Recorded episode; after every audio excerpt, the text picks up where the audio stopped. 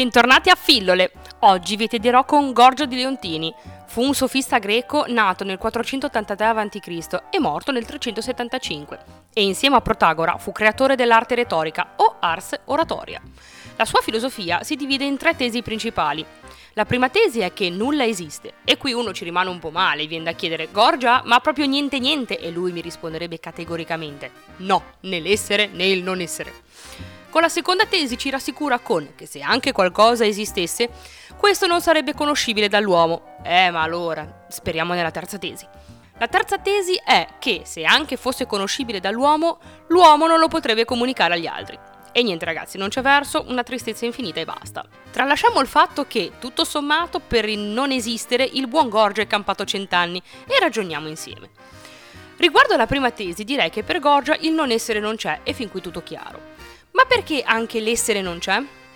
L'essere, se ci fosse, dovrebbe essere in tre modi, eterno, generato oppure entrambe le cose.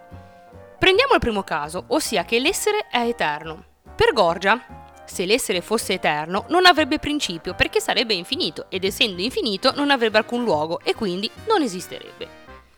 Ora passiamo al secondo caso, secondo cui l'essere è generato. Anche in questo caso non potrebbe esistere, perché già il fatto di essere generato implica che deve essere nato o dall'essere o dal non essere. Ma non può essere nato dall'essere, perché l'essere dovrebbe esserci già. E non può essere nato dal non essere, perché il non essere non può essere generato. Tutto chiaro? In realtà la prima tesi del filosofo deve essere vista come un paradosso che non fa sparire le cose percepite dai cinque sensi, ma che dimostra che l'essere non può essere pensato logicamente e ontologicamente. Con questa tesi Gorgia voleva dimostrare che non si può filosoficamente affermare che l'essere esiste partendo da qualcosa perché si cadrebbe nel paradosso che abbiamo appena visto. Passiamo ora alla seconda tesi, secondo cui, se anche qualcosa esistesse, questo non sarebbe conoscibile dall'uomo. Questa tesi va in totale contrapposizione con la filosofia eleatica, secondo cui ciò che può essere pensato è e quindi pensiero uguale essere. Mentre secondo Gorgia, se ipotizzassimo che c'è qualcosa che esiste, quel qualcosa non potrebbe essere conoscibile dal pensiero dell'uomo, perché se fosse così dovremmo dichiarare che la nostra mente ha una conoscenza perfetta della realtà, ma purtroppo non è così. Perché se l'uomo pensa a qualcosa che non esiste, questo vuol dire che il pensiero non rispecchia la realtà, oppure che è la realtà a non rispecchiare il nostro pensiero. Con questa tesi Gorgia introduce una vera e propria scissione tra la mente e le cose. La terza tesi è che se anche fosse conoscibile dall'uomo, l'uomo non lo può comunicare agli altri suoi simili. E qui è tutto un problema linguistico, perché il linguaggio non coincide con la realtà e non può spiegare tutto della realtà. Ed ora per la rubrica Cose strane che facevano o dicevano i filosofi.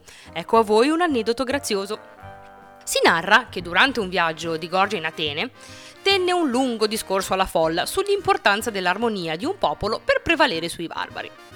A un certo punto uno della folla, un anonimo saccente, volle appuntare a Gorgia una notazione sulla sua situazione familiare. Noi siamo in tanti, Gorgia, disse l'uomo, e ci suggerisci di andare d'accordo e in armonia. Tutti sanno però che a casa tua siete in tre, tu, tua moglie e il servo, e litigate da mane a sera. Non credi che avrebbero più effetto i tuoi discorsi se si sapesse che voi tre non arrecate molestie ai vicini? E così si scoprì che Gorgia predicava bene e razzolava male. Grazie a tutti per avermi seguito. Ci sentiamo alla prossima fillola. Ciao!